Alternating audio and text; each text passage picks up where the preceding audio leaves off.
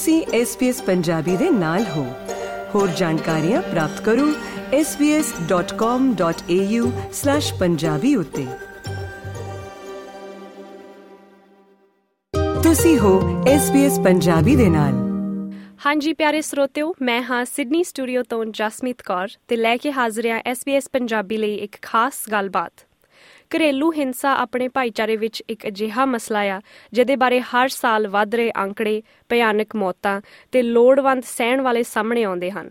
ਪਰ ਕਾਫੀ ਸਾਰੇ ਜਾਣਕਾਰੀ ਦੇ ਮਾਧਿਅਮ, ਹੈਲਪਲਾਈਨਸ ਤੇ ਏਜੰਸੀਜ਼ ਆਸਟ੍ਰੇਲੀਆ ਦੇ ਕਾਨੂੰਨੀ ਤੇ ਸਪੋਰਟ ਸਿਸਟਮ ਤੋਂ ਹੈਲਪ ਲੈਣ ਲਈ ਮਦਦ ਕਰ ਰਹੀਆਂ ਹਨ ਤੇ ਅਜਿਹੀ ਇੱਕ agency, the Indian Subcontinent Crisis and Support Agency, New South Wales Department of Communities and Justice ਨਾਲ ਮਿਲ ਕੇ ਇੱਕ ਡੋਮੈਸਟਿਕ ਅਤੇ ਫੈਮਿਲੀ ਵਾਇਲੈਂਸ ਤੇ ਸੈਮੀਨਾਰ ਕਰਾਉਣ ਜਾ ਰਹੇ ਆ।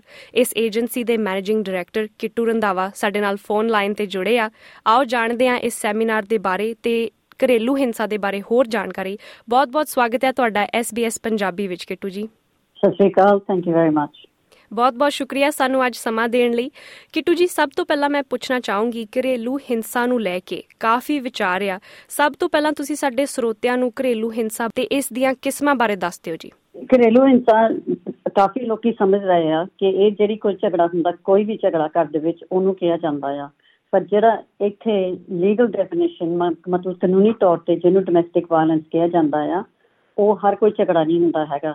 ਆਮ ਤੌਰ ਤੇ ਕਿਸੇ ਵੀ ਦੇ ਵਿੱਚ, ਕਿਸੇ ਵੀ ਦੋ ਜਣਿਆਂ ਦੇ ਵਿੱਚ ਝਗੜਾ ਹੋ ਵੀ ਸਕਦਾ ਆ ਲੜਾਈ ਵੀ ਹੋ ਸਕਦੀ ਆ, ਉਹ ਇੱਕ ਅਲੱਗ ਗੱਲ ਆ।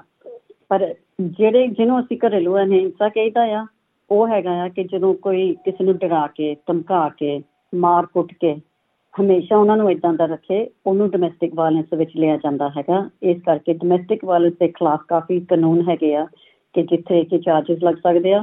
ਘਰੇਲੂ ਹਿੰਸਾ ਕਈ ਤਰੀਕੇ ਨਾਲ ਹੁੰਦਾ, ਜਿਹੜਾ ਕਿ ਫਿਜ਼ੀਕਲ ਹੁੰਦਾ ਆ, ਕਿ ਮਾਰਨਾ ਕੁੱਟਣਾ, ਉਹ ਤਾਂ ਸਾਰੇ ਜਾਣਦੇ ਆ। ਪਰ ਹੋਰ ਵੀ ਕਈ ਕਿਸਮਾਂ ਹੁੰਦੀਆਂ ਹੈਗੀਆਂ, ਜਿੱਦਾਂ ਕਿ ਕਿਸੇ ਨੂੰ ਖਰਚਾ ਨਹੀਂ ਦੇਣਾ, ਇਹਨੂੰ ਫਾਈਨੈਂਸ਼ੀਅਲ ਅਬਿਊਜ਼ ਕਿਹਾ ਜਾਂਦਾ ਹੈ ਇਹਦੇ ਥੱਲੇ ਕਈ ਕੁਝ ਹੁੰਦਾ ਹੈ ਕਿ ਜਾਂ ਕਿਸੇ ਨੂੰ ਆਪਣੀ ਮਰਜ਼ੀ ਨਾਲ ਚੀਜ਼ ਨਹੀਂ ਖਰੀਦਣ ਦੇਣੀ ਕਈ ਵਾਰੀ ਹੁੰਦਾ ਕਿ ਜਜ਼ਬਾਤੀ ਅਬਿਊਜ਼ ਜਿਹਨੂੰ ਕਿ ਇਮੋਸ਼ਨਲ ਅਬਿਊਜ਼ ਕਹਿੰਦੇ ਹੈਗੇ ਕਿ ਜਦੋਂ ਕਿਸੇ ਨੂੰ ਤਾਨੇ ਮਾਰਨੇ, ਕਿਸੇ ਨੂੰ ਟੋਕਣਾ, ਹਰ ਵੇਲੇ ਉਹਨੂੰ ਥੱਲੇ ਦਿਖਾਣਾ ਕਈ ਹੋਰ ਤਰੀਕੇ ਹੈਗੇ ਕਿ ਸਾਈਕੋਲੋਜੀਕਲ ਜਦੋਂ ਕਿਸੇ ਨੂੰ ਕਹਿਣਾ ਕਿ ਇਹਦਾ ਦਿਮਾਗੀ ਹਾਲਤ ਸਹੀ ਨਹੀਂ ਹੈਗਾ। ਹੋਰ ਕਈ ਹੈਗੇ ਆ ਜਿੱਦਾਂ ਕਿ ਕਿਸੇ ਨੂੰ ਦਵਾਈ ਨਹੀਂ ਲੈਣ ਦੇਣੀ ਜਾਂ ਜ਼ਿਆਦਾ ਦਵਾਈ ਦੇ ਦੇਣੀ, ਉਹਨਾਂ ਨੂੰ ਡਾਕਟਰ ਦੇ ਨਹੀਂ ਜਾਣ ਦੇਣਾ। ਜਾਂ ਫਿਰ ਕਿਸੇ ਨੂੰ ਕਹਿਣਾ ਕਿ ਤੂੰ ਗੁਰਦੁਆਰੇ ਨਹੀਂ ਜਾ ਸਕਦੀ ਜਾਂ ਤੂੰ ਪਾਠ ਨਹੀਂ ਕਰ ਸਕਦੀ ਜਾਂ ਤੂੰ ਕਿਸੇ ਦੇ ਨਾਲ ਤੂੰ ਮਿਲ ਨਹੀਂ ਸਕਦੇ ਹੈਗੇ। ਜਦੋਂ ਉਹਨੂੰ ਕਹਿੰਦੇ ਸੋਸ਼ਲ ਆਈਸੋਲੇਸ਼ਨ ਕਿ ਜਦੋਂ ਕਿਸੇ ਦੇ ਨਾਲ ਤੁਸੀਂ ਮਿਲ ਜੁਲ ਨਹੀਂ ਦਿੰਦੇ ਹੈਗੇ, ਕਿਸੇ ਨਾਲ ਗੱਲ ਨਹੀਂ ਕਰ ਸਕਦੇ ਈਵਨ ਆਪਣੇ ਮਾਪੇ ਦੇ ਨਾਲ, ਆਪਣੇ ਭੈਣ ਭਰਾਵਾਂ ਨਾਲ ਕਿਸੇ ਨਾਲ ਨਹੀਂ ਗੱਲ ਸਕਦੇ ਜਾਂ ਗੱਲ ਕਰ ਸਕਦੇ ਆ ਤਾਂ ਸਿਰਫ ਸਪੀਕਰ ਤੇ ਕਰ ਸਕਦੇ ਇਹ ਕਈ ਚੀਜ਼ਾਂ ਹੈਗੀਆਂ ਜਿਹੜਾ ਕਿ ਬਹੁਤ ਲੰਬੀ ਲਿਸਟ ਹੈਗੀ ਆ, ਜਿਹਨੂੰ ਅੱਜ ਕੱਲ ਸਾਰਾ ਕੁਝ ਡੋਮੈਸਟਿਕ ਵਾਇਲੈਂਸ ਘਰੇਲੂ ਹਿੰਸਾ ਦੇ ਥੱਲੇ ਆਉਂਦਾ ਆ। ਤੇ ਅੱਗੇ ਜਾ ਕੇ, ਅੱਗੇ ਪਹਿਲਾਂ ਤਾਂ ਹੁੰਦਾ ਸੀਗਾ ਕਿ ਜਿਹੜਾ ਫਿਜ਼ੀਕਲ ਵਾਇਲੈਂਸ ਜਿਹਨੂੰ ਕਹਿੰਦੇ ਆ ਕਿ ਮਾਰਕੁੱਟ, ਉਹਦੇ ਤੇ ਐਕਸ਼ਨ ਪੁਲਿਸ ਲੈਂਦੀ ਸੀ। ਜੁਲਾਈ ਤੋਂ ਇੱਕ ਨਵੀਂ ਕਾਨੂੰਨ ਆਉਣਾ ਹੈਗਾ, ਜਿਹੜਾ ਕਿ ਬਾਕੀ ਚੀਜ਼ਾਂ ਦੇ ਵਿੱਚ ਆ ਜਾਣੀਆਂ, ਉਹਨੂੰ ਕਹਿੰਦੇ ਕੋਰਸਿਵ ਕੰਟਰੋਲ ਸੋ ਇਹ ਜੇ ਆਪਾਂ ਸੋਚ ਲਈਏ ਕਿ ਇਹਦੇ ਤੇ ਕੋਈ ਸਜ਼ਾ ਨਹੀਂ ਹੁੰਦੀ ਹੈਗੀ, ਤੇ ਕੱਲ ਨੂੰ ਇਹਨਾਂ ਤੇ ਵੀ ਸਜ਼ਾ ਹੋ ਜਾਣੀ ਆ। ਸੋ ਇਸ ਕਰਕੇ ਸਾਨੂੰ ਪਹਿਲਾਂ ਸਮਝਣਾ ਚਾਹੀਦਾ ਕਿ ਕਿੱਦਾਂ ਅਸੀਂ ਆਪਣੇ ਘਰਾਂ ਦੇ ਵਿੱਚ ਰਾਜੀ ਖੁਸ਼ੀ ਰਹਿਣਾ। ਠੀਕ ਹੈ ਜੀ। ਤੇ ਜ਼ਾਹਿਰ ਹੈ ਕਿ ਘਰੇਲੂ ਹਿੰਸਾ ਦਾ ਫਿਜ਼ੀਕਲੀ ਤਾਂ ਵਿਕਟਮ ਤੇ ਅਸਰ ਹੁੰਦਾ ਹੀ ਆ, ਪਰ ਹੋਰ ਕਿਹੜੇ ਤਰੀਕੇ ਨਾਲ ਸਹਿਣ ਵਾਲਾ ਪ੍ਰਭਾਵਿਤ ਹੁੰਦਾ ਹੈ ਤੇ ਕੀ ਇਹ ਇੰਪੈਕਟ ਸਿਰਫ ਵਿਕਟਮ ਤੱਕ ਹੀ ਸੀਮਤ ਹੁੰਦਾ ਹੈ ਅਮ ਇਹਦੇ ਕਈ ਕਈ ਇਫੈਕਟਸ ਹੁੰਦੇ ਹੈਗੇ ਆ ਵਿਕਟਿਮ ਨੂੰ, ਤੇ ਨਾਲ ਹੀ ਵਿਕਟਿਮ ਦੀ ਫੈਮਿਲੀ ਨੂੰ। ਸੋ ਜੇ ਸੋਚਿਆ ਜਾਵੇ ਕਿ ਕੋਈ ਵੀ ਇਨਸਾਨ ਇਕੱਲਾ ਤਾਂ ਰਹਿੰਦਾ ਨਹੀਂ ਹੈਗਾ, ਜੇ ਉਹਨਾਂ ਤੇ ਕੋਈ ਬੀਤੀ ਆ, ਤਾਂ ਉਹਨਾਂ ਦੇ ਨਾਲ ਦੇ ਬੱਚੇ ਮਾਪੇ ਘਰ ਤੇ ਰਿਸ਼ਤੇਦਾਰ ਈਵਨ ਕੰਮ, ਨਾਲ ਜਿਹੜਾ ਕੋਈ ਕੰਮ ਕਰਦਾ ਆ, ਕੋਈ ਫਰੈਂਡ ਸਾਰਿਆਂ ਤੇ ਥੋੜਾ ਥੋੜਾ ਅਸਰ ਪੈਂਦਾ ਆ। ਪਰ ਜ਼ਿਆਦਾ ਅਸੀਂ ਉਹਨਾਂ ਨੂੰ ਜਿਹੜਾ ਕਿ ਵਿਕਟਿਮਸ ਨੂੰ ਫਿਜ਼ੀਕਲੀ ਤੋਂ ਛੋਟ ਉਹਨਾਂ ਨੂੰ ਦਿਮਾਗੀ ਪ੍ਰੈਸ਼ਰ ਪੈ ਜਾਂਦਾ ਆ, ਉਹਨਾਂ ਦੀ ਦਿਮਾਗੀ ਹਾਲਾਤ ਤੇ ਫ਼ਰਕ ਪੈਂਦਾ ਆ, ਉਹਨਾਂ ਦੇ ਇਮੋਸ਼ਨਸ ਤੇ ਫ਼ਰਕ ਪੈਂਦਾ ਆ, ਉਹਨਾਂ ਦੀ ਸਮਝਣੀ, ਸੋਚਣੀ ਤੇ ਫ਼ਰਕ ਪੈਂਦਾ। ਹੁਣ ਜਿੱਦਾਂ ਤੁਸੀਂ ਦੇਖੋ ਕਿ ਕਿਸੇ ਨੂੰ ਵੀ ਪ੍ਰੈਸ਼ਰ ਪੈਂਦਾ, ਹਰ ਵੇਲੇ ਪੈਂਦਾ ਆ, ਉਹਨਾਂ ਦੀ ਸੋਚਣੀ ਤੇ ਬਦਲ ਪੈ ਜਾਂਦੀ ਬਦਲ ਜਾਂਦੀ ਆ। ਉਹਨਾਂ ਦੇ ਫਿਰ ਜਿੱਦਾਂ ਕਿ ਉਹ ਆਪਣੇ ਫੈਸਲੇ ਕਰਦੇ, ਉਹ ਵੀ ਬਦਲ ਜਾਂਦੇ ਆ। ਪ੍ਰੈਸ਼ਰ ਦੇ ਥੱਲੇ ਕੋਈ ਵੀ ਸਹੀ ਤਰੀਕੇ ਨਾਲ ਆਪਣੀ, ਆਪਣੇ ਫੈਸਲੇ ਨਹੀਂ ਲੈਂਦਾ ਹੈਗਾ। ਸੋ ਉਹਨਾਂ ਤੇ ਇਹ ਜਿਹੜਾ ਦਿਮਾਗੀ ਪ੍ਰੈਸ਼ਰ ਪੈ ਜਾਂਦਾ, ਉਹਦੇ ਤੇ ਫਿਰ ਸਿਹਤ ਤੇ ਵੀ ਪ੍ਰੈਸ਼ਰ ਆ ਜਾਂਦਾ ਆ। ਸਿਹਤ ਤੇ ਵੀ ਕਾਫੀ ਚੀਜ਼ਾਂ ਹੁੰਦੀਆਂ ਬਲੱਡ ਪ੍ਰੈਸ਼ਰ ਕਈਆਂ ਨੂੰ ਡਾਇਬੀਟੀਜ਼ ਹੋ ਜਾਂਦੀ ਆ, ਕੋਈ ਖਾਣ ਪੀਣ ਦਾ ਫ਼ਰਕ ਪੈ ਜਾਂਦਾ ਆ।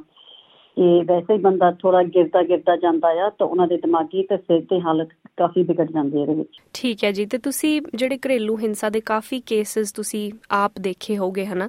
ਤੇ ਉਹਨਾਂ ਦੇ ਵਿੱਚ ਬੱਚੇ ਵੀ ਇਨਵੋਲਵ ਹੁੰਦੇ ਹੋਣਗੇ, ਕੀ ਉਹਨਾਂ ਤੇ ਵੀ ਕਾਫੀ ਅਸਰ ਪੈਂਦਾ ਇਸ ਗੱਲ ਦਾ, ਚਾਹੇ ਉਹ ਕਮਰੇ 'ਚ ਬੰਦ ਹੀ ਕਿਉਂ ਨਾ ਹੋਣ? ਅਮ, ਇਹ ਕਾਫੀ ਲੋਕਾਂ ਦੀ ਇਹ ਸੋਚਣੀ ਆ ਕਿ ਜੋ ਬੱਚਾ ਦੇਖਦਾ ਨਹੀਂ, ਸੁਣਦਾ ਨਹੀਂ, ਉਹਦੇ ਤੇ ਅਸਰ ਨਹੀਂ ਪੈਂਦਾ ਹੈਗਾ। ਪਰ ਇਹ ਬਿਲਕੁਲ ਗਲਤ ਆ, ਕਿਉਂਕਿ ਸਭ ਤੋਂ ਜ਼ਿਆਦਾ ਅਸਰ ਪੈਂਦਾ ਹੈ ਬੱਚਿਆਂ ਤੇ। ਪਹਿਲੀ ਗੱਲ ਹੈ ਤੇ ਬੱਚੇ ਜਦੋਂ ਘਰ ਦੇ ਵਿੱਚ ਕੋਈ ਲੜਾਈ ਝਗੜਾ ਹੁੰਦਾ ਹੈ, ਉਹ ਆਪਣੇ ਤੇ ਵੀ ਲੈ ਲੈਂਦੇ ਆ।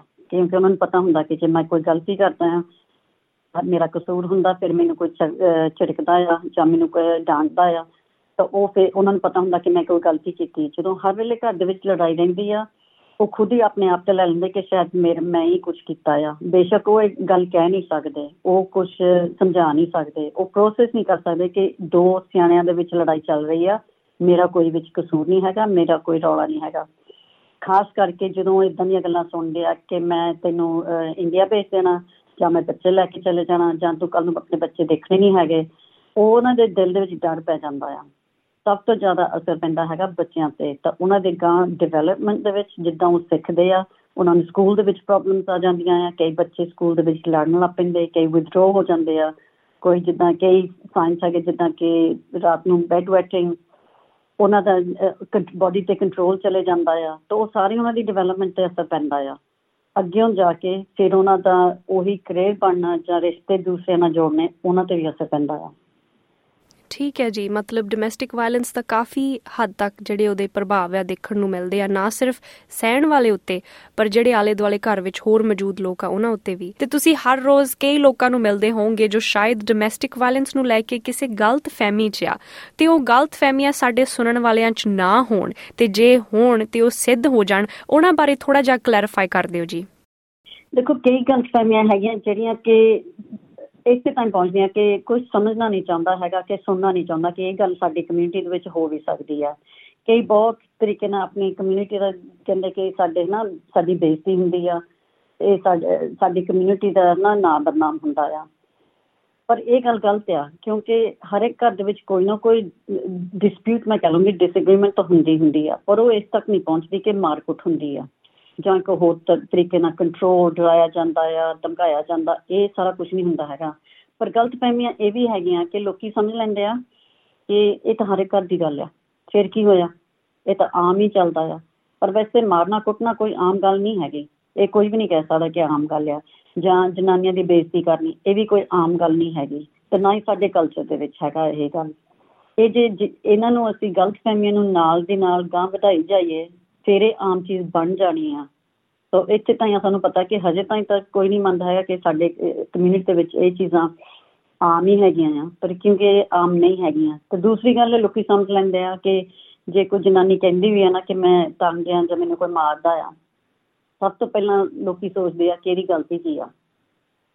ਇਹ ਜਿਹੜੀ ਸੋਚ ਹੈਗੀ ਆ ਕਿ ਆਪਾਂ ਕਹਿੰਦਾ ਕਿ ਕਿਸੇ ਦੇ ਗਲਤੀ ਕਰਕੇ ਕੋਈ ਮਾਰਦਾ ਆ, ਇਹ ਗਲਤ ਆ। ਕਿਉਂਕਿ ਇਹ ਗਲਤ ਫਹਿਮੀ ਇਸ ਤਰ੍ਹਾਂ ਪੈਦਾ ਹੁੰਦੀ ਆ ਕਿ ਉਹਨੇ ਕੋਈ ਗਲਤ ਗਲਤੀ ਕੀਤੀ ਹੋਗੀ ਪਰ ਕਿੰਨੇ ਤਰੀਕਿਆਂ ਨਾਲ, ਕਈ ਜਨਾਨੀਆਂ ਦੱਸਦੀਆਂ ਕਿ ਮੈਂ ਜਿੱਦਾਂ ਵੀ ਕਰਾਂ ਨਾ, ਉਹ ਕਦੀ ਸਹੀ ਨਹੀਂ ਹੁੰਦਾ। ਚਾਹੇ ਮੈਂ ਰੋਟੀ ਬਣਾਵਾਂ, ਜਾਂ ਮੈਂ ਜਿੱਦਾਂ ਆਪਣੀ ਸੱਸ ਨਾਲ ਗੱਲ ਕਰਾਂ, ਉਹ ਕਦੀ ਸਹੀ ਨਹੀਂ ਹੁੰਦੀ ਹੈ ਕਿ ਜੇ ਮੈਂ ਪਿਆਰ ਨਾਲ ਬੁਲਾਵਾਂ ਤਾਂ ਵੀ ਨਹੀਂ ਸਹੀ। ਜੇ ਮੈਂ ਦੂਸਰੀ ਤਰ੍ਹਾਂ ਬੁਲਾਵਾਂ ਤਾਂ ਵੀ ਨਹੀਂ ਸਹੀ।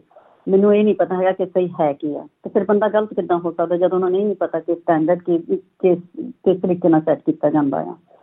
ਸੋ ਇਹ ਜਿਹੜਾ ਕਿ ਅਸੀਂ ਸੋਚਦੇ ਨਾ ਕਿ ਕਿਸੇ ਤੇ ਮਾਰਕੁੱਟ ਤਾਂ ਹੁੰਦੀ ਕਿ ਉਹਨਾਂ ਨੇ ਕੋਈ ਗਲਤੀ ਕੀਤੀ, ਇਹ ਨਹੀਂ ਹੈਗੀ। ਇਹ ਜ਼ਿਆਦਾ ਹੈਗਾ ਕਿ ਜਿਹੜਾ ਇਨਸਾਨ ਆਪਣੇ ਗੁੱਸੇ ਤੇ ਨਹੀਂ ਕਾਬੂ ਰੱਖ ਸਕਦਾ, ਆਪਣੇ ਆਪ ਨੂੰ ਨਹੀਂ ਕੰਟਰੋਲ ਕਰ ਸਕਦਾ, ਦੂਜੇ ਤੇ ਆਪਣਾ ਗੁੱਸਾ ਕੱਢਦਾ ਆ, ਗਲਤੀ ਉੱਥੇ ਹੁੰਦੀ ਆ। ਠੀਕ ਹੈ ਜੀ, ਬਹੁਤ ਸ਼ੁਕਰੀਆ ਇਹਨਾਂ ਗਲਤ ਫਹਿਮੀਆਂ ਬਾਰੇ ਦੱਸਣ ਲਈ। ਤੇ ਕਿੱਟੂ ਜੀ, ਜੇ ਕੋਈ ਘਰੇਲੂ ਹਿੰਸਾ ਦਾ ਸ਼ਿਕਾਰ ਆ, ਤੇ ਮਦਦ ਲੈਣ ਦੇ ਸਭ ਤੋਂ ਵਧੀਆ ਤਰੀਕੇ ਕਿਹੜੇ ਆ? ਕਿ ਪੁਲਿਸ ਕੋਲ ਜਾਣਾ ਚਾਹੀਦਾ? ਕੋਈ ਕ੍ਰਾਈਸਿਸ ਸਪੋਰਟ ਏਜੰਸੀ ਕੋਲ ਜਾਂ ਫਿਰ ਕੋਈ ਪ੍ਰੋਫੈਸ਼ਨਲ ਕੋ ਜਾਂ ਕਿੱਥੋਂ ਸਭ ਤੋਂ ਵਧੀਆ ਮਦਦ ਮਿਲ ਸਕਦੀ ਹੈ ਜੀ? ਦੇਖੋ, ਇਹ ਜਿਹੜਾ ਸਵਾਲ ਹੈ ਨਾ it's a very good question ਕਿਉਂਕਿ ਹਰ ਇੱਕ ਦੀ ਸਿਚੁਏਸ਼ਨ ਅਲੱਗ ਆ। ਹਰ ਇੱਕ ਦੇ ਹਾਲਾਤ ਅਲੱਗ ਆ। ਹੁਣ ਜੇ ਤਾਂ ਤੁਹਾਨੂੰ ਇਦਾਂ ਲੱਗਦਾ ਨਾ ਕਿ ਅੱਜ ਮੈਨੂੰ ਕਿਸੇ ਨੇ ਕਿਸੇ ਤਰ੍ਹਾਂ ਦਾ ਸਖਤ ਨਹੀਂ ਕਰਨਾ ਜਾਂ ਮੈਨੂੰ ਇਦਾਂ ਧਮਕੀ ਦਿੱਤੀ ਜਾਂਦੀ, ਮੈਂ ਤੈਨੂੰ ਮਾਰ ਦੇਣਾ।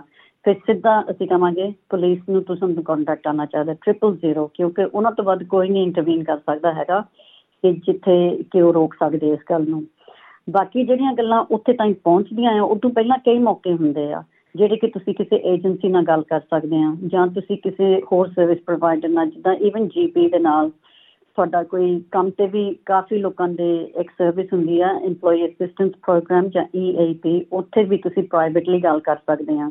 ਪਹਿਲਾਂ ਸ਼ੁਰੂਆਤ ਇੱਥੇ ਹੁੰਦੀ ਆ ਕਿ ਤੁਸੀਂ ਕਿਸੇ ਨਾਲ ਗੱਲ ਕਰੋ, ਸੋਚੋ ਕਿ ਅੱਗੇ ਕਿਹੜਾ ਸਟੈਪ ਲੈਣਾ ਆ। ਜੇ ਤੁਸੀਂ ਅਸੀਂ ਇਹ ਕਹੀਏ ਨਾ ਕਿ ਹਰ ਵੇਲੇ ਜਦੋਂ ਤੁਹਾਨੂੰ ਲੱਗਦਾ ਹੈ ਕਿ ਮਾਰਾ ਜਾਂ ਕੁਝ ਕੋਈ ਗੱਲ ਹੋਈ ਹੈ ਤੁਸੀਂ ਸਿੱਧਾ ਪੁਲਿਸ ਨੂੰ ਸੱਦੋ। ਕਈ ਵਾਰੀ ਪੁਲਿਸ ਦੇ ਨਾਲ ਗੱਲ ਵੱਧ ਜਾਂਦੀ ਹੈ ਜਿਹੜੀ ਕਿ ਤੁਸੀਂ ਵਾਪਸ ਨਹੀਂ ਲੈ ਆ ਸਕਦੇ। ਪਰ ਮੈਂ ਇਹ ਨਹੀਂ ਕਹਿਣਾ ਚਾਹੁੰਦੀ ਕਿ ਪੁਲਿਸ ਨਹੀਂ ਸੱਦਣੀ ਚਾਹੀਦੀ, ਪੁਲਿਸ ਸੱਦਣੀ ਚਾਹੀਦੀ ਜੇ ਤੁਹਾਨੂੰ ਡਰ ਆ। ਬਟ ਉਦੋਂ ਪਹਿਲਾਂ ਕਈ ਰਸਤੇ ਹੈਗੇ ਆ ਜਿਹੜੇ ਕਿ ਤੁਸੀਂ ਜਿੱਦਾਂ ਸਾਡੀ ਏਜੰਸੀ ਹੈਗੀ, ਸਾਡੇ ਨਾਲ ਵੀ ਗੱਲ ਕਰ ਸਕਦੇ ਆ। ਤੇ ਗੱਲ ਕਰਨ ਦੇ ਵਿੱਚ ਕੋਈ ਸ਼ਰਮ ਦੀ ਗੱਲ ਨਹੀਂ ਹੈਗੀ ਕਿ ਤੁਸੀਂ ਆਪਣੇ ਘਰ ਨੂੰ ਆਪਸ ਸਹੀ ਰੱਖਣਾ ਆ, ਖੁਸ਼ ਰੱਖਣਾ ਆ, ਰਾਜੀ ਖੁਸ਼ੀ ਰਹਿਣਾ ਆ, ਉਹਦੇ ਵਿੱਚ ਕੋਈ ਗਲਤੀ ਨਹੀਂ ਹੈਗੀ। ਲੋਕੀ ਸਮਝ ਲੈਂਦੇ ਕਿ ਇਸ ਨਾਲ ਗੱਲ ਕਰਕੇ ਨਾ ਸਾਡੀ ਬੇਇੱਜ਼ਤੀ ਹੋ ਗਈ। ਇਦਾਂ ਦੀਆਂ ਸਰਵਿਸਿਜ਼ ਸਾਰੀਆਂ ਸਾਰੀਆਂ ਕੰਫੀਡੈਂਸ਼ੀਅਲ ਆ, ਕਿਸੇ ਕੋਲ ਨਹੀਂ ਗਾਂ ਗੱਲ ਜਾਣੀ ਸੋ ਇਹ ਜਿਹੜੀ ਸਵਾਲ ਤੁਸੀਂ ਪੁੱਛਿਆ ਆ ਕਿ ਕਿੱਥੇ ਜਾ ਕੇ ਮਦਦ ਲੈਣੀ ਚਾਹੀਦੀ ਆ ਆਈ ਥਿੰਕ ਪਹਿਲੀ ਗੱਲ ਹੈ ਕਿ ਕਿਸੇ ਨਾਲ ਗੱਲ ਕਰੋ, ਜਿੱਥੇ ਤੁਹਾਨੂੰ ਪੂਰਾ ਪੂਰਾ ਭਰੋਸਾ ਆ ਕਿ ਉਹ ਤੁਹਾਡੀ ਗੱਲ ਉੱਥੇ ਤਾਈਂ ਜਾਊਗੀ ਕਿਸੇ ਹੋਰ ਕਰਨਾ ਪਹੁੰਚੇਗੀ ਤਾਂ ਤੁਹਾਨੂੰ ਕੋਈ ਸਹੀ ਸਲਾਹ ਦਊਗਾ। ਐਂਡ ਇਹ ਇੱਥੇ ਵੀ ਹੋ ਸਕਦਾ ਕਿ ਤੁਹਾਡੀ ਫੈਮਿਲੀ 'ਚ ਕੋਈ ਹੋ ਸਕਦਾ ਆ, ਤੁਹਾਡੇ ਨੇਬਰਹੁੱਡ ਦੇ ਵਿੱਚ ਹੋ ਸਕਦਾ, ਕਿਸੇ ਕਿੱਟੀ ਪਾਰਟੀ 'ਚ ਹੋ ਸਕਦਾ ਆ, ਤੁਹਾਡੇ ਕੰਮ ਤੇ ਹੋ ਸਕਦਾ ਆ, ਜਾਂ ਤੁਸੀਂ ਫੋਨ ਨੰਬਰ ਲੈ ਕੇ ਜਿਹੜੇ ਹੈਲਪਲਾਈਨ ਤੇ ਆ, ਤੁਸੀਂ ਉਹਨਾਂ ਨੂੰ ਵੀ ਪੁੱਛ ਸਕਦੇ ਆ। ਪਰ ਜੇ ਕਦੇ ਵੀ ਤੁਹਾਨੂੰ ਇਹ ਲੱਗੇ ਨਾ ਕਿ ਤੁਹਾਡੇ ਤੇ ਕੋਈ ਜ਼ੁਲਮ ਹੋਣ ਵਾਲਾ ਹੈ ਜਾਂ ਤੁਸੀਂ ਡਰਦੇ ਆ ਕਿਸੇ ਚੀਜ਼ ਤੋਂ, ਫਿਰ ਦੈਨ ਡੈਫੀਨਿਟਲੀ 000 ਕਾਲ ਕਰੋ ਪੁਲਿਸ ਨੂੰ ਸੱਦੋ। ਠੀਕ ਹੈ ਜੀ, ਬਹੁਤ ਵਧੀਆ ਤਰੀਕੇ, ਸਪਸ਼ਟ ਤਰੀਕੇ ਨਾਲ ਤੁਸੀਂ ਸਮਝਾਇਆ ਵੀ ਕਿਹੜੇ-ਕਿਹੜੇ ਕਦਮ ਚੁੱਕਣੇ ਚਾਹੀਦੇ ਆ ਤੇ ਕਿੱਦਾਂ ਉਹ ਮਦਦ ਮਿਲ ਸਕਦੀ ਹੈ ਜਿਹੜੀ ਦੀ ਲੋੜ ਆ। ਤੇ ਕਿੱਟੂ ਜੀ, ਮਦਦ ਲੈਣ ਦੇ ਰਾਹ ਹੋਣ ਦੇ ਬਾਵਜੂਦ ਪੁਲਿਸ ਦੀ ਮਦਦ, ਕਾਨੂੰਨ ਦੀ ਮਦਦ ਏਜੰਸੀਜ਼ ਦੀ ਸਪੋਰਟ ਇਸ ਦੇ ਬਾਵਜੂਦ ਵੀ ਡੋਮੈਸਟਿਕ ਵਾਇਲੈਂਸ ਦੇ ਸ਼ਿਕਾਰਾਂ ਦੀ ਗਿਣਤੀ ਇੰਨੀ ਕਿਉਂ ਆ ਤੇ ਕੀ ਕੀਤਾ ਜਾਵੇ ਕਿ ਇਹ ਗਿਣਤੀ ਜੋ ABS ਸਟੈਟਿਸਟਿਕ ਸਟੈਟਿਸਟਿਕਸ ਦੇ ਵਿੱਚ ਆਪਾਂ ਦੇਖਦੇ ਆ ਇਹਨੂੰ ਘੱਟ ਕਿੱਦਾਂ ਕੀਤਾ ਜਾ ਸਕਦਾ ਜੀ? ਦੇਖੋ ਜੀ, ਪਹਿਲਾਂ ਆਪਾਂ ਨੂੰ ਸਮਝਣਾ ਚਾਹੀਦਾ ਹੈ ਨਾ ਕਿ ਜਿਹੜੀ ਸਟੈਟਿਸਟਿਕਸ ਆ, ਉਹ ਸਾਰਾ ਕੁਝ ਨਹੀਂ ਦੱਸਦੀਆਂ ਹੈਗੀਆਂ। ਹੁਣ ਸਾਡੀ ਪੋਪੂਲੇਸ਼ਨ ਵੱਧ ਰਹੀ ਆ ਨੰਬਰਸ ਵੀ ਵਧਣੇ ਆ। ਸਟੈਟਿਸਟਿਕਸ ਦੇ ਵਿੱਚ ਇਹ ਤਾਂ ਸਾਰਾ ਕੁਝ ਆਣਾ ਹੀ ਆ। ਦੂਜੀ ਗੱਲ ਹੈ ਕਿ ਗਵਰਨਮੈਂਟ ਨੇ ਬਹੁਤ ਖਾਸ ਕੈਂਪੇਨਸ ਕੀਤੀਆਂ ਹੈਗੀਆਂ ਕਿ ਤੁਸੀਂ ਪੁਲਿਸ ਨੂੰ ਸੱਦੋ ਰਿਪੋਰਟ ਕਰੋ ਤੇ ਇਹ ਜਿਹੜੇ ਨੰਬਰ ਤੁਸੀਂ ਦੇਖਦੇ ਆ, ਇਹ ਪੁਲਿਸ ਦੇ ਰਿਪੋਰਟਸ ਹੈਗੇ ਆ। ਪਰ ਉਸ ਤੋਂ ਥੱਲੇ ਜਿਹੜੇ ਕਿ ਲੋਕੀ ਨਹੀਂ ਰਿਪੋਰਟ ਕਰਦੇ, ਉਹ ਇਦੋਂ ਜ਼ਿਆਦਾ ਆ। ਇਹਨਾਂ ਤਕਰੀਬ 80% 80% ਲੋਕੀ ਨਹੀਂ ਰਿਪੋਰਟ ਕਰਦੇ, ਕਿਸੇ ਨੂੰ ਨਹੀਂ ਦੱਸਦੇ ਹੈਗੇ। ਸੋ ਇਹ ਤੁਹਾਡੀ ਗੱਲ ਸਹੀ ਆ ਕਿ ਇਹ ਇਹ ਗੱਲਾਂ ਵੱਧ ਰਹੀਆਂ ਆ। ਇਹ ਪ੍ਰੋਬਲਮ ਸਾਡੇ ਲਈ ਵੱਧ ਰਹੀ ਆ। ਪਰ ਇਹਦਾ ਜਿਹੜਾ ਕਿ ਹੱਲ ਹੈਗਾ ਆ, ਇਹ ਇਹ ਵੱਧ ਇਸ ਕਰਕੇ ਰਹੀ ਆ, ਪਹਿਲੀ ਤਾਂ ਸਰਵਿਸਿਜ਼ ਘੱਟ ਆ। ਕਿ ਜਿੱਥੇ ਤੁਸੀਂ ਮਦਦ ਲੈ ਸਕਦੇ ਆ। ਹੁਣ ਮੈਂ ਤੁਹਾਨੂੰ ਹੁਣੇ ਦੱਸਿਆ ਸੀਗਾ ਕਿ ਤੁਸੀਂ ਕਿਸੇ ਨਾਲ ਗੱਲ ਕਰੋ ਕਿਤੋਂ ਹੈਲਪ ਲਵੋ। ਕਾਫੀ ਰਸਤੇ ਦੱਸੇ ਆ। ਪਰ ਉਹਨਾਂ ਦੇ ਨਾਲ ਜਿਹੜੀਆਂ ਪ੍ਰੋਫੈਸ਼ਨਲ ਸਰਵਿਸਿਜ਼ ਆ, ਜਿਸ ਤਰ੍ਹਾਂ ਨਾਲ ਕਿ ਸਾਡੀਆਂ ਹੈਗੀਆਂ ਆ, ਉਹਨਾਂ ਦੇ ਨੰਬਰਸ ਘੱਟ ਆ। ਉੱਥੇ ਗਵਰਨਮੈਂਟ ਫੰਡਿੰਗ ਨਹੀਂ ਦਿੰਦੀ ਹੈਗੀ ਤਾਂ ਲੋਕੀ ਜਦੋਂ ਫਿਰ ਮਦਦ ਲਈ ਜਾਂਦੇ ਆ, ਕਈ ਵਾਰੀ ਉਹਨਾਂ ਨੂੰ ਲੱਗਦਾ ਕਿ ਸਾਨੂੰ ਪੂਰੀ ਮਦਦ ਮਿਲੀ ਨਹੀਂ ਤਾਂ ਫਿਰ ਮੁੜ ਕੇ ਨਹੀਂ ਜਾਂਦੇ ਹੈਗੇ। ਤਾਂ ਇਸ ਕਰਕੇ ਉਹ ਫਿਰ ਦੁਬਾਰਾ ਸ਼ਿਕਾਰ ਹੋ ਜਾਂਦੇ ਆ ਤਾਂ ਨਾਲੇ ਉਹਨਾਂ ਦਾ ਰਿਸਕ ਵੱਧ ਜਾਂਦਾ ਆ। ਸੋ ਇਸ ਚੀਜ਼ ਨਾਲ ਅਸੀਂ ਚਾਹੁੰਦੇ ਆ ਕਿ ਸਾਡੀ ਕਮਿਊਨਿਟੀ ਥੋੜਾ ਆਪਣੇ ਆਪ ਨੂੰ ਜਿੱਦਾਂ ਜਾਣਕਾਰੀ ਵਧਾਵੇ, ਪਤਾ ਹੋਵੇ ਕਿ ਜਦੋਂ ਘਰ ਦੇ ਵਿੱਚ ਪ੍ਰੋਬਲਮਸ ਆਉਂਦੀਆਂ ਆ, ਤੇ ਹੋਰ ਵੀ ਹੱਲ ਹੁੰਦੇ ਆ। ਜਦੋਂ ਕਿ ਪਿੱਛੇ ਲੋਕੀ ਹੁੰਦੇ ਸੀਗੇ, ਆਪਣੇ ਸਿਆਣਿਆਂ ਕੋਲ ਜਾਂਦੇ ਹੁੰਦੇ ਸੀਗੇ ਜਾਂ ਕੋਈ ਪੰਚਾਇਤ ਕੋਲ ਜਾਂਦੇ ਸੀਗੇ। ਹੁਣ ਉਹ ਚੀਜ਼ਾਂ ਇੱਥੇ ਤਾਂ ਹੈ ਨਹੀਂ ਗੀਆਂ। ਪਰ ਇੱਥੇ ਪ੍ਰੋਫੈਸ਼ਨਲਸ ਹੈਗੇ ਆ ਜਿਨ੍ਹਾਂ ਨੂੰ ਟ੍ਰੇਨਿੰਗ ਲਈ ਹੁੰਦੀ ਆ ਕਿ ਜਿਹੜੇ ਤੁਹਾਨੂੰ ਹੈਲਪ ਕਰ ਸਕਦੇ ਆ ਤਾਂ ਨਾ ਹੀ ਕਿਸੇ ਹੋਰ ਨੂੰ ਪਤਾ ਲੱਗਦਾ ਆ। ਬਹੁਤ ਸ਼ੁਕਰੀਆ ਇਹ ਦੱਸਣ ਲਈ। ਤੇ ਹੁਣ ਮੈਂ ਗੱਲ ਉੱਥੇ ਲੈ ਕੇ ਆਉਣਾ ਚਾਹਾਂਗੀ ਜਿੱਥੋਂ ਆਪਾਂ ਸ਼ੁਰੂ ਕੀਤੀ ਸੀ। Department of Communities and Justice ਨਾਲ ਹੋਣ ਵਾਲੇ ਫੋਰਮ ਬਾਰੇ ਦੱਸ ਦਿਓ ਜੀ।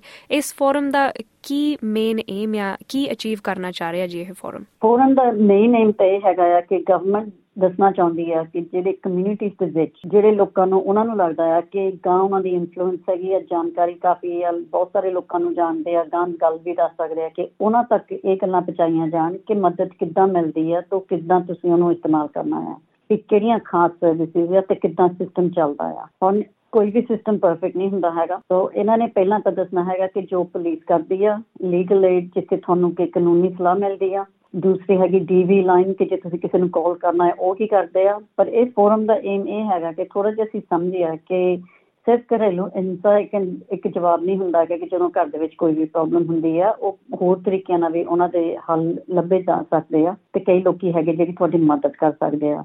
ਕਿ ਕਮਿਊਨਿਟੀ ਦੇ ਗੱਲ, ਵਿੱਚ ਇਹ ਗੱਲ ਫੈਲੇ, ਤਾਂ ਇਸ ਤਰੀਕੇ ਨਾਲ ਉਹਨਾਂ ਨੇ ਪਹਿਲਾਂ ਤਾਂ ਪ੍ਰੈਜੈਂਟੇਸ਼ਨਸ ਕਰਨਗੇ, ਆਪਣੀਆਂ ਸਰਵਿਸਿਜ਼ ਦੀਆਂ ਪੁਲਿਸ ਹੋਗੀ ਲੀਗਲ ਏਡ ਉਹ ਕਰਨਗੇ। ਬਾਕੀ ਫਿਰ ਕੁਝ ਕੇਸ ਸਟੱਡੀਜ਼ ਦੇਖਣਗੇ ਕਿ ਜੇ ਆ ਹਾਲਾਤ ਹੋਣਗੇ ਸਿਚੁਏਸ਼ਨ ਵਿੱਚ, ਤਾਂ ਤੁਸੀਂ ਕੀ ਕਹੋਗੇ, ਕਿਹਨੂੰ ਦੱਸੋਗੇ, ਤਾਂ ਜਾਂ ਪੁਲਿਸ ਕੀ ਕਰੂਗੀ, ਉਹਨਾਂ ਦਾ ਕੀ ਜਵਾਬ ਮਿਲਦਾ ਆ। ਤੇ ਇੱਕ ਮੌਕਾ ਇਹ ਵੀ ਹੈਗਾ ਕਮਿਊਨਿਟੀ ਨੂੰ ਵੀ ਸਵਾਲ ਪੁੱਛਣ ਦਾ ਕਾਫੀ ਲੋਕਾਂ ਦੇ ਦਿਮਾਗ ਦੇ ਵਿੱਚ ਸਵਾਲ ਹੁੰਦਾ ਹੈ ਕਿ ਜੇ ਮੈਂ ਪੁਲਿਸ ਸੱਦੀ, ਮੇਰਾ ਵੀਜ਼ਾ ਚਲੇ ਜਾਊਗਾ ਜਾਂ ਮੈਨੂੰ ਕ੍ਰਿਮੀਨਲ ਰਿਕਾਰਡ ਮਿਲ ਜਾਊਗਾ ਮੈਨੂੰ ਕੰਮ ਚਲੇ ਜਾਣਾ ਆ। ਇਹ ਮੌਕਾ ਆ ਕਮਿਊਨਿਟੀ ਲਈ ਕਿ ਕੀ ਕੀ ਹੁੰਦਾ ਹੈ ਜਦੋਂ ਅਸੀਂ ਰਿਪੋਰਟ ਕਰਦੇ ਹਾਂ, ਤਾਂ ਕਿੱਦਾਂ ਤੁਸੀਂ ਪੇਸ਼ ਆਉਂਦੇ ਆ ਸਾਡੇ ਨਾਲ? ਠੀਕ ਹੈ ਜੀ। ਬਹੁਤ-ਬਹੁਤ ਸ਼ੁਕਰੀਆ ਇਸ ਫੋਰਮ ਬਾਰੇ ਦੱਸਣ ਦੇ ਲਈ।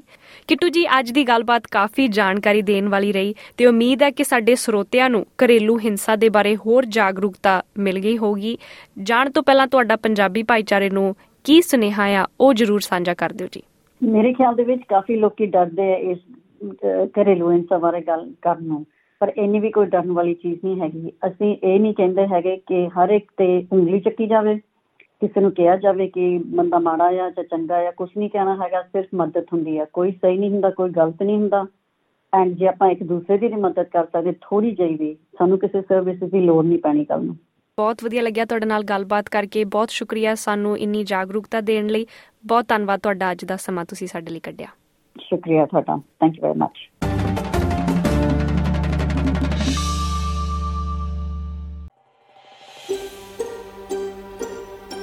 ਕੀ ਤੁਸੀਂ ਇਸ ਤਰ੍ਹਾਂ ਦੀਆਂ ਹੋਰ ਪੇਸ਼ਕਾਰੀਆਂ ਸੁਣਨਾ ਪਸੰਦ ਕਰੋਗੇ? Apple Podcast Google Podcast Spotify ਜਾਂ ਜਿੱਥੋਂ ਵੀ ਤੁਸੀਂ ਆਪਣੇ ਪੋਡਕਾਸਟ ਸੁਣਦੇ ਹੋ।